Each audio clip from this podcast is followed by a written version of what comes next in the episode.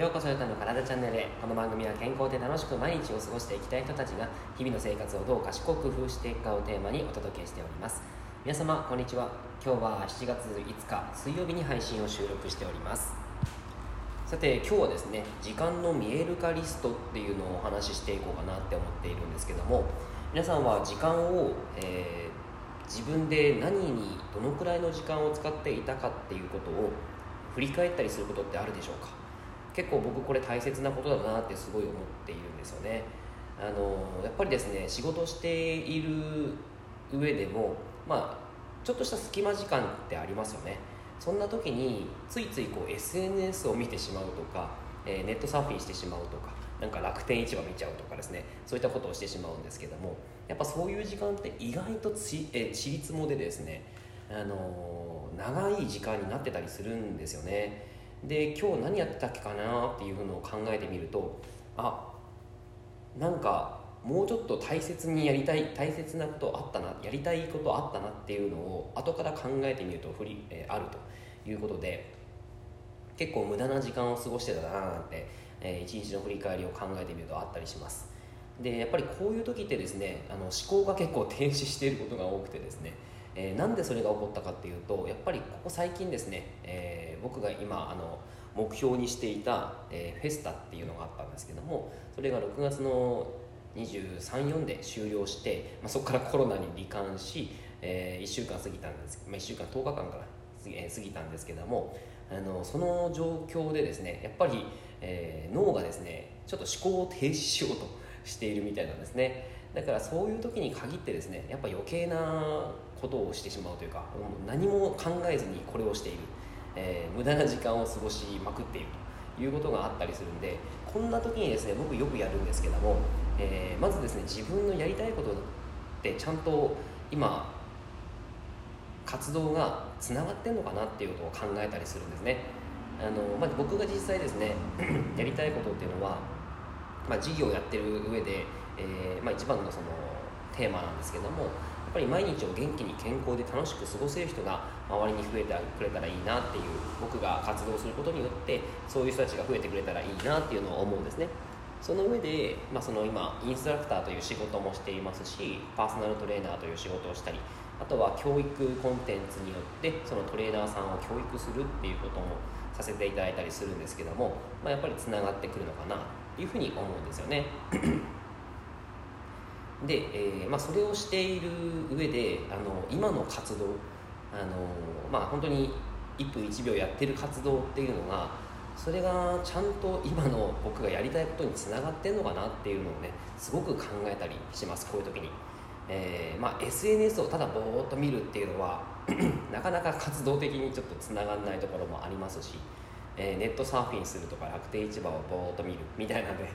あのそういったこともなかなかですね、え活動につながらない、まあ、その目的にはつながらないわけですよね。じゃあここの時間ってやっぱりちょっともうちょいブラッシュアップしないといけないよなっていうことを改めて考えたりします、はい、無駄な時間をちょっとなくしたいということを考えるんですよね。まあでもななんだかんだ言ってやっぱり無駄な時間を過ごすのってあのうん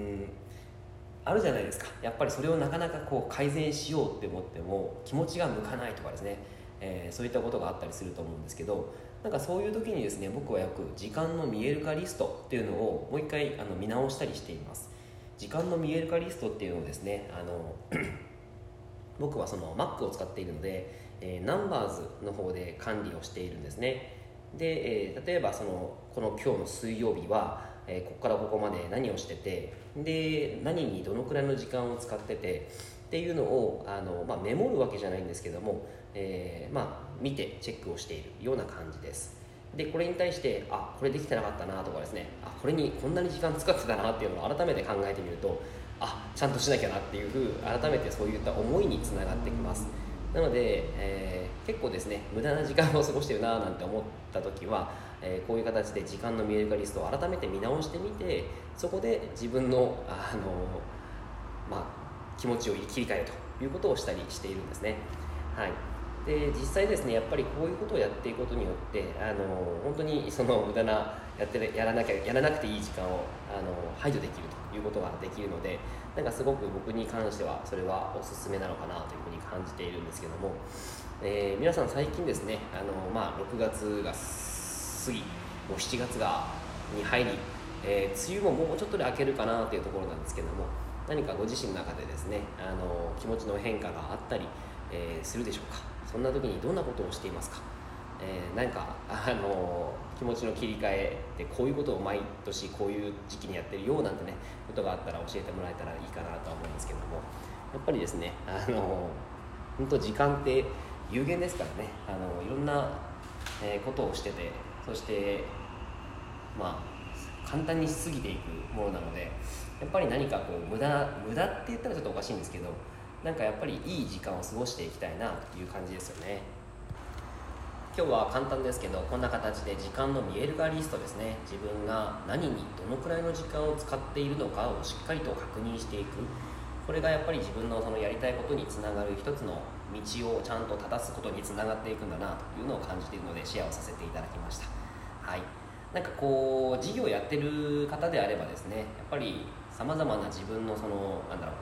う道を修正する方法をお持ちだと思うのでなんかそういったのも話ができたらななんて思うんですけども、はい。あの、何か今活動している方であったり、まあ、仕事をやっていたりとか、えー、家事育児されてる方もですね何か時間の多分効率化ってすごい大切なポイントだと思いますので、えー、ぜひぜひですねそのポイントをなんかあのー、にこの 時間の見える化リストがですねえー、話として参考になれば嬉しいです。なんかこういった話もですねなんか私はこういうふうにしてるよとかですね、えー、僕はこういうふうにしてますみたいなこともコメントいただけたらなんか嬉しいなと思いますのでよかったらぜひコメントいただけたらと思います。はいということで内容は以上です。内容がいいなと思えたらいいねマークやフォローをしていただけると励みになります。今日もラジオを聴いてくださってありがとうございました。では良い一日を。